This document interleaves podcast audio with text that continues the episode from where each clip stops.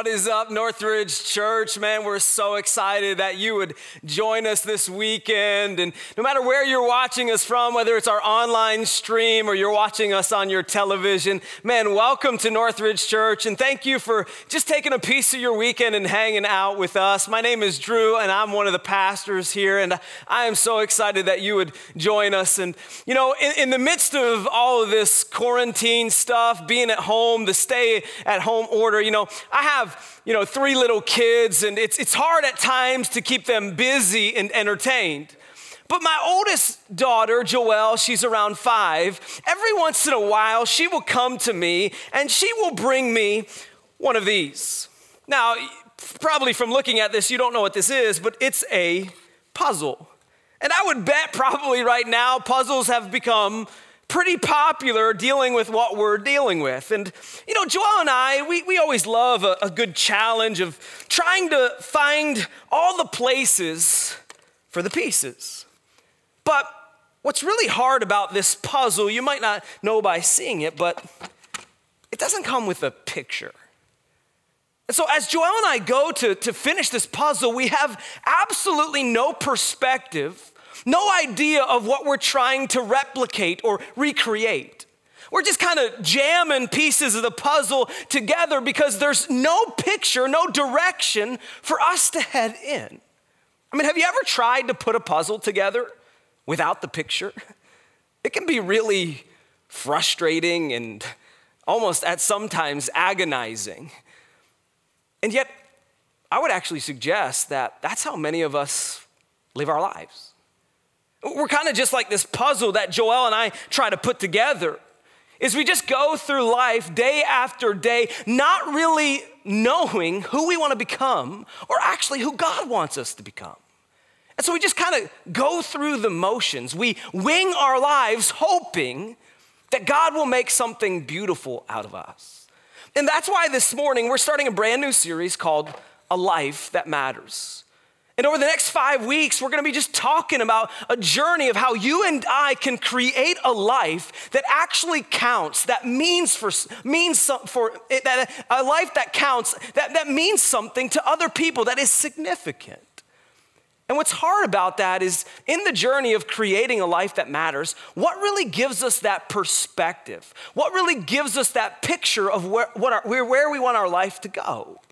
Well, you see, it's two things that we don't often want to interact with. It's two things that we don't plan or predict it's death and crisis. And what's amazing is even though we don't want to experience those things, even though we are right now, God uses these two things in our lives to really bring our life into focus. You see, death brings perspective, and crisis brings clarity. It is absolutely fascinating how God uses death, something that we don't want to have to experience with people that we love, something that we can't plan for, and crisis, something we're living in right now, and how these two things actually bring a sharp laser focus into our lives. I would bet probably some of you have been asking some of those questions right now as you sit in your home as you think about what's going on in our country, in our world, you might have asked the question as you think about your life does my life really matter? And that's why we're gonna have this conversation over the next five weeks where you and I together, we can learn how to create a life that truly does matter. And we're going to start in Psalms chapter 90. Psalms chapter 90. Here's what I'd encourage you to do grab your Bible right now or your device and turn to Psalms chapter 90. We're going to plant ourselves there this morning. And as you're kind of making your way to Psalms chapter 90, I kind of want to set the scene for you. I kind of want you to have an understanding of the backdrop of this passage. You see, it's a psalm written by Moses. And Moses was one of the first early leaders in the Bible. And if you look at his life and you study his life, you will realize that he lived to be 120 years old. Now, man, even in our culture and our context, 120 years, like, like good job, Moses. Like, that's a long life. But what's interesting about his 120 years is you can actually break them up into three 40 year segments. The first 40 years I call the, the life of luxury where Moses was born a Hebrew and he should have been dead according to one of Pharaoh's decrees, but his mother ships him in a basket and he actually becomes adopted into the, the family of Pharaoh. Every need he has is taken care of. He lives the, the life of luxury until one day he steps out of the palace and he sees an Egyptian guard beating a Hebrew servant. It bothers him and he ends up killing the Egyptian guard and fleeing Egypt, where he steps into his second 40 year term. I call it the life of preparation or the season of preparation, where God takes him from the life of luxury and makes him a shepherd.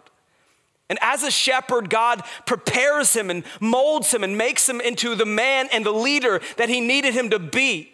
And one day, as a shepherd, he's out in his fields and he sees this burning bush, and it's God speaking to him. And he calls them to go back to Egypt and deliver the nation of Israel out of bondage. And that's where he enters his last 40 years, where God would make Moses the deliverer of, of the nation of Israel. And man, in just that short summary of his 120 years of life, you look at it and you're like, man, what a, what a journey. What a journey full of experience, a roller coaster ride of emotion. And Psalms chapter 90 is actually Moses staring at death He's getting ready to die and he knows it. And he looks back at his life 120 years of experience and wisdom, and he pens a song for us to re- be reminded of the truths that he learned in the 120 years of his life. And we start in verse one where it says this it says, Lord, you have been our dwelling place throughout all generations. Before the mountains were born, or you brought forth the whole world, from everlasting to everlasting, you are God. And I absolutely love where, where Moses starts. He, says, Lord, you, you have been our dwelling place. And what Moses does is he reminds us of a truth, and it's a simple but yet really profound and powerful truth for our lives thousands of years later. He reminds us that God is our refuge. Moses rem- looks back at all of his life, and what the first thing he recognizes is when his anxieties were raised, raised when, when his worries were, were raging, when, when his fear and his, he was scared, he's like, you know what I did in those moments? I turned to God because he was my refuge, he was my dwelling place. And if we ever needed to be reminded of that truth, maybe now is the time as we deal with this pand- pandemic. As your fears and my fears rage, as we're worried about our jobs and our kids and our future, Moses reminds us of, uh, Moses reminds us of the place we turn to, that God is our refuge. And it's almost like Moses is saying God is like home. You know, because, you know, the expression, right? Like home is, it, it, there's no place like home. Home is where we feel comfort and stability and security. And it's almost like Moses is suggesting that God is, is that place for us. It's that place of security and comfort. I mean, have you ever been on like an extended work trip or vacation? Maybe it was like a week or two weeks, and towards the end of that vacation or towards the end of, of that business trip, you just longed for home. Like you just long for the smell of, of your home. You, you long for to sleep in your bed with your sheets or eat your food because there's no place like home. And Moses, as he looks back at his life, the first thing he reminds us of is that God is our refuge. He's that place that provides comfort. He's that place that provides security and stability for all of us, no matter what we're dealing with. But he continues in verse three, he, he says this You turn back, you turn people back to dust, saying, Return to dust, you mortals. A thousand years in your sight are like a day that has just gone by, or like a watch in the night. Yet you sweep people away in the sleep of death. They are like new grass to the morning. In the morning it springs up new, but by evening it is dry and withered. And right here, Moses kind of shifts gears. He starts with, God, you're the place, you're my dwelling place, you're my refuge. But then he talks about a second truth that he's reminded in his life. And it's, it's, it's so simple, and yet it's a powerful reminder for all of us is that life is short. I mean, look at the imagery that Moses uses. He's, he talks about us being grass and how, like, grass many times is lush and it's green, but yet it, the next day it's dry and withered and dead. He says, a thousand years to us. Think about how much our world has changed in a thousand years. He says a thousand years, that time frame is like a day to God.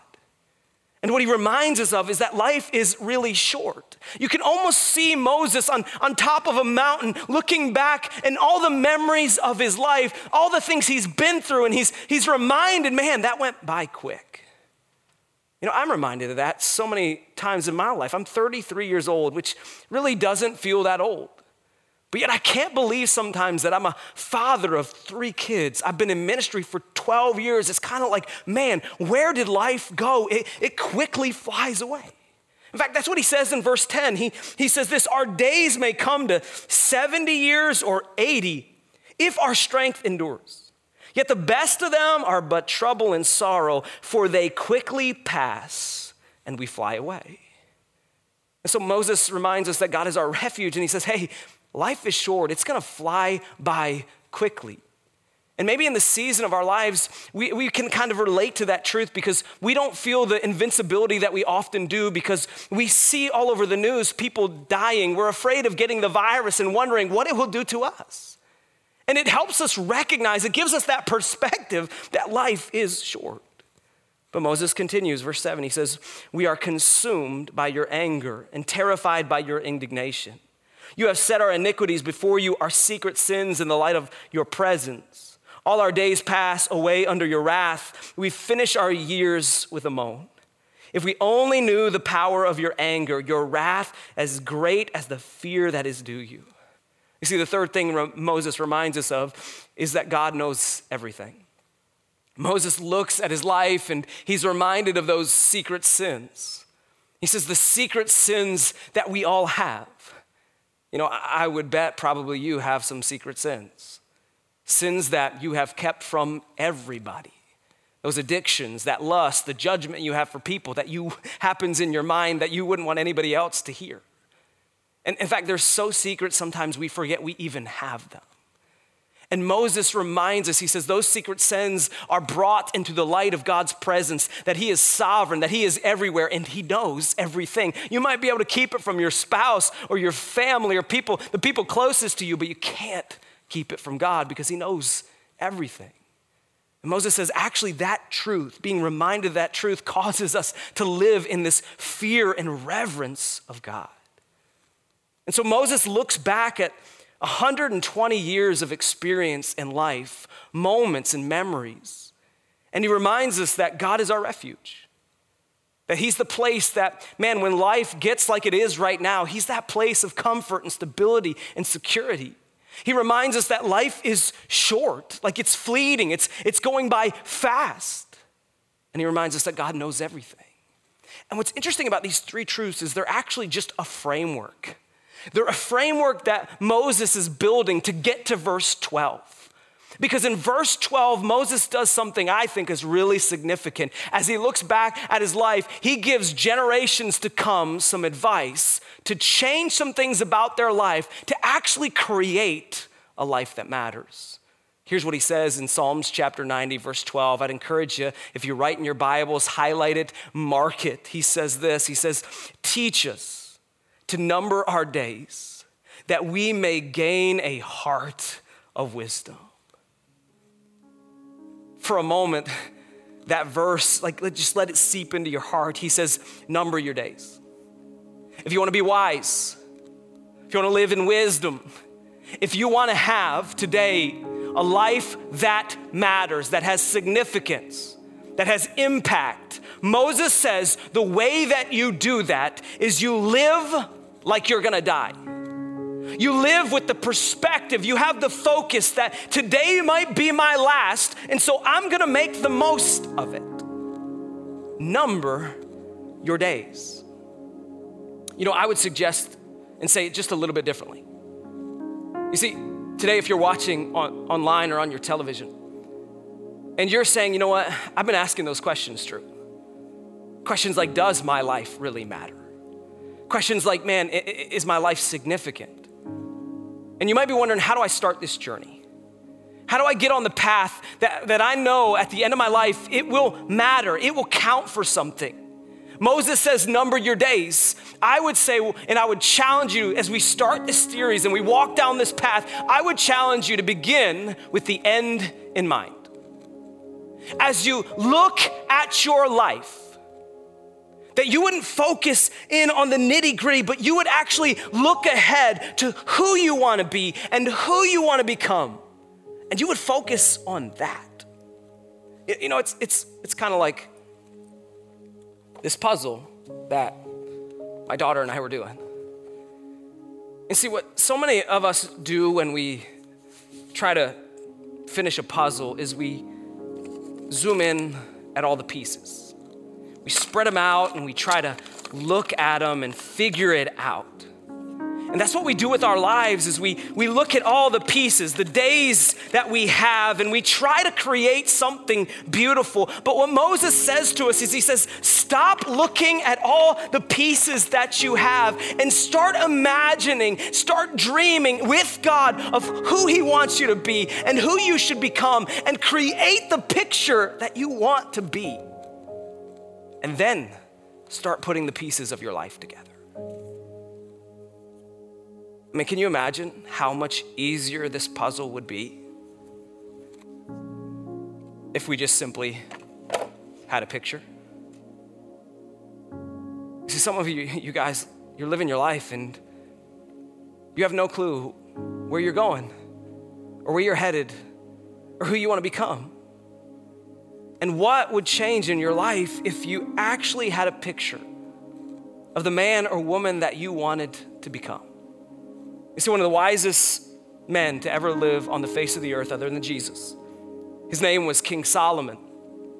And he says this something very similar to Moses. He almost echoes Moses' words. He says this in Ecclesiastes chapter 7. He says, It is better to go to a house of mourning than to go to a house of feasting.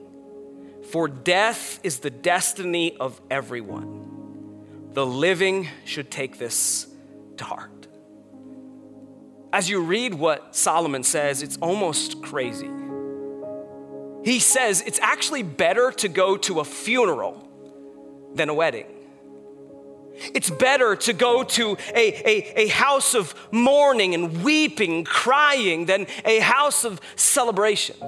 Now, I don't know about you, but when I read that, I'm like, whoa, this is the wisest guy? Like, really? Did he just kind of lose it later on in life? Because I was just at a funeral. It was my dad's. And this is the last place I ever wanted to be. Full of tears, heartache, and pain. I'd much rather go to a wedding a day of celebration, a day with good food and rejoicing. Like, why in the world would I choose a funeral over a wedding, a cemetery over a party? This makes no sense. But it does when you read the verse. He says, Because for death is the destiny of everyone. See, the truth is, is you and I can't escape death. Now, it wasn't God's original plan. He didn't create us to die, but yet our rebellion to Him, our sin, caused death. And we can't get around it. I mean, we see it every day on the news right now. Thousands of people dying because that is the destiny of everyone. And the reason why Solomon says it's better to go to a funeral than a wedding is because of the perspective and the clarity that a funeral gives your life. It reminds you that you are going to die. And if you don't choose to change some things about your life, will it really matter? In fact, I would ask you that. Maybe you're next on death's list. We have no way of knowing. But what if tomorrow didn't have any plans for your life and you were to die? Can I ask you this question? Would your life really matter? Now, for a moment, before you push that question off, think about it.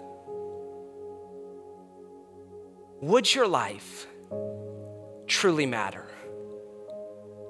Would it count? Would it last? Because we don't know when we're gonna die. We don't know when that day is going to come, but we can do some things to get ready for it. Because death and crisis, they bring that perspective to us that nothing really else can. It brings our life into sharp focus of who we want to be and who God wants us to become. And rather than actually talking about it more, I wanted you to hear a story about it. You know, if you've been going to our church, you've probably heard me mention a couple names of people who are very near and dear to me. Their names are Rodney and Cindy. They watch on our online stream almost every single weekend. Rodney and Cindy, I love you.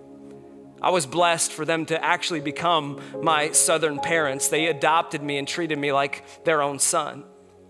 And about two years ago, their life would be turned upside down. A crisis would hit that they didn't plan for or they predicted. But yet, in the midst of that crisis, I believe God gave them a new perspective. Check this out.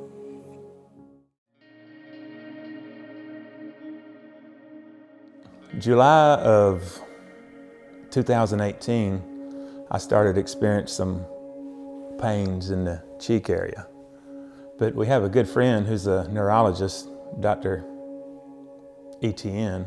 I call her Jenny. Her first name is Kathleen, but uh, so I called Jenny up and I said, "Hey, Jenny, I'm experiencing some pains." He said, "Swing by the house, let me look at it." She lives in our subdivision.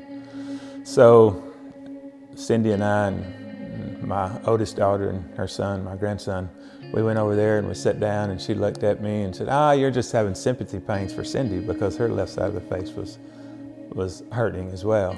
We went out to eat and I was sharing her. I said, you know that pain I was telling you about a week ago is starting to increase up. It's starting to go up the side of my face back toward my ear. And she looked at me and she stared at me. She said, you're coming by my office Monday morning and we're going to do an examination. I met with her Monday morning, was in her office Thursday. I go to the hospital to the MRI.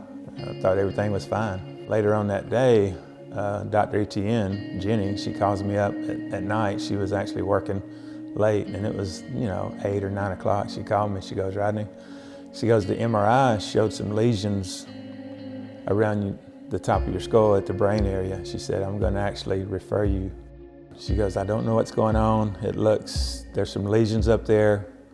We're not sure, but we need a neurosurgeon to look at it and give us an opinion.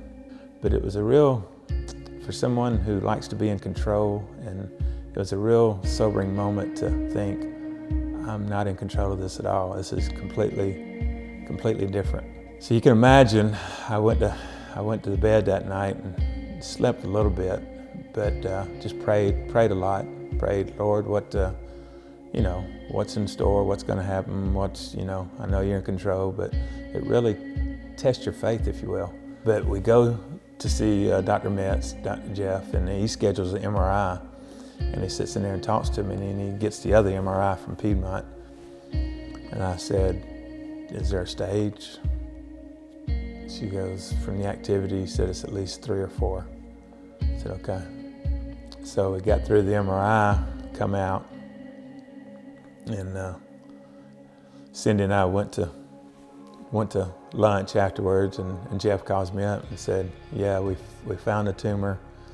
Said we're going to run a PET scan, and then at that point, it looks like cancer. It feels like cancer. We we think it's cancer. So I took it on myself just to just to walk down to the backyard and just to walk around. So I was in my barefoot. This was in end of July.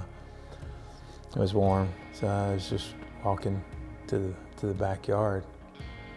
And I was just praying to the Lord, walking, just thinking, God, what, what, what do you have in store for me? Is, you know, is this, is this the end of my earthly life? Is this, is this what it's going to be? Or just had all these questions. And it was from out of nowhere. It was like, son, you have no idea. And I, I looked over there, and there was, there was an apple tree and a fig tree. So I went and I pulled the fig tree leaf off the fig tree and I looked at it. And at that point, I was convicted over my pride, over my self, you know, I just thought I could do everything myself. I really didn't rely on God the way I should have relied on the Lord. I mean, I, I, my relationship was good, but my confession and my pride, and I, he just broke me. I broke down and, and cried like a baby. Cassie came and picked me up. When she picked me up, I could tell the Lord had gotten a hold of her. She was all in tears, and she told me, she said, Dad, somebody's going to be waiting for you. Cassie, I just had a long day. I don't want anybody. I don't want, I'm spent. I don't, no, you, I've, I've approved. No, you're good. And I said, oh. and I, it was about a 20 minute ride home. And I kept, I was just anxious and angst about it. I'm like, I don't want nobody there. I want to be by myself. I don't want anybody. I just family. She goes, no, somebody's, somebody's going to be there. Ah, I'm just, you can tell I'm still emotional about the day, two years later. And there's a fellow named Derek Jett. He sits there and meets me in the driveway, and uh, I just shake my head. And we just hug in the driveway, and Cindy and Grady and Cassie leave us in the house by ourselves, and Derek and I go sit in a think tank. And Derek Jett's, a, at the time, 27 year old kid who had been through uh, nine cancer surgeries, I think. We were wrapping up, and he he stands up and he says, I want to leave you with something. I said, okay. So he stands up and he reaches in his front pocket and he pulls out and he holds up this cross and he gives it to me. And uh, he said, That cross has been with me through all my surgeries. He said, and everywhere I've been, he said, no matter what you go through, that cross will get you through anything. When you have near death experience or talking about. And my, my comment would be you know, you concentrate on the majors. There's only two things that last forever your soul and relationships. Make sure your soul's in check.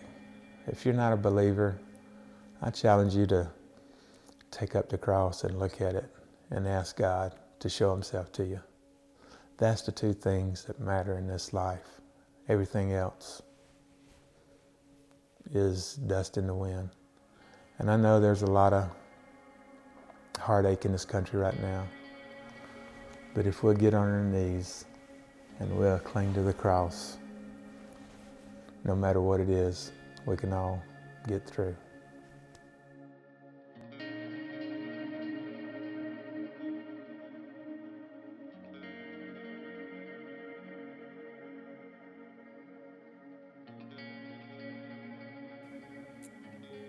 You know, you might wonder how does a man who has a brain tumor, inoperable, there's no medicine to take it away, how can he have that perspective? It's because Rodney understands what truly makes a life that matters. It's the cross. It's the cross of Jesus Christ. And if you're here today, the good news is, even though death is the destiny of everyone, Jesus Christ handed us the keys to the victory over death as he spread his arms out wide and he died for us and he resurrected on the third day so that although we would die, he would give us life. And I believe this with my whole heart to create a life that truly matters. You got to do exactly what Rodney said. You got to look at the cross and you got to see what Jesus accomplished for you on your behalf, that he paid a penalty that you couldn't pay, that he intervened on your behalf. And when you choose to submit to that and believe in that and surrender your life to that, that is the beginning of creating a life that will last. And so I would ask you if you want to do that. I would give you an opportunity right now that if you would just bow your heads and close your eyes and you would say this prayer in your heart God, I want my life to matter. God, I want it to count. And God, I believe that starts by understanding that my sin broke things up, it created death. But yet, in the midst of my sin, God, you created a way through your Son, Jesus Christ. So I don't have to die. I might die physically, but I don't have to die spiritually. So, God, today I'm believing and trusting in what your son did for me on that cross. And I believe that three days later, he resurrected from the grave. And today I'm submitting to that truth. I'm surrendering it to it. And will you, right now, God, in my life, begin the process of making my life count? You know, if you said that prayer, I would challenge you. We've done this for five weeks in a row. We've seen 62 people come to know Jesus Christ as their personal Savior. If you've said that prayer, would you just tell somebody? It's a simple text message to your friend, it's a simple email to us or whoever. Just let somebody know. In fact, if you're watching at live.northridge, uh, if you're watching live at northridgerochester.com, you'll see on the bottom bar of your screen a raise your hand if you said that prayer. All you got to do is click on that. You can fill out your information and we'll be in contact with you. But I want to make it easy for everybody. You'll see a screen that has all my information on it, all our church's information. If you said that prayer, please let us know. We'll follow up with you you, will care for you. I'd love to send a Bible for you to continue the journey of walking with Jesus. What a moment in your life where you actually begin the process of creating a life that truly does matter. So I, I just want to thank you for joining us. Thanks for taking the time of your weekend. I know there's a lot of things you could be doing, but we are so grateful that you chose to hang out with us on our stream or on your television. And here's what I want you to know is we want to connect with you. And we don't want to connect with you to get something out of you. We just actually just want to be there for you. And so if you could just grab your phone right now and just send us a text message at this number. It is 585 210 8564. And we'll be there for you. Let us know of the needs that you have. There's a person waiting for your text message. If you want to get to know our church a little bit, who we are, what we stand for, what we believe, you can visit northridgerochester.com, a place where you can get to know who we are. But this happens because of the faithful generosity of our church. And here's what I want you to know is man, we're not desperate for your money. I know there's a lot of preachers on TV that are begging you for money. And that's just not us. If you're a guest here, please know, don't feel any pressure to give. But if you call Northridge Church home, we want to be a church that brings the gospel and hope to the darkness. And the only way that's possible is honestly through the generosity of people who call this place home. And so, if you choose to partner with us or you'd like to give, you can just simply grab your phone and text 77977. And that's an easy way to make that happen. But again, thank you for joining us. Thank you for being a part of our services. We love you guys and we want to be here for you. We hope you have a fantastic day. We will see you back next week for week two of A Life That Matters.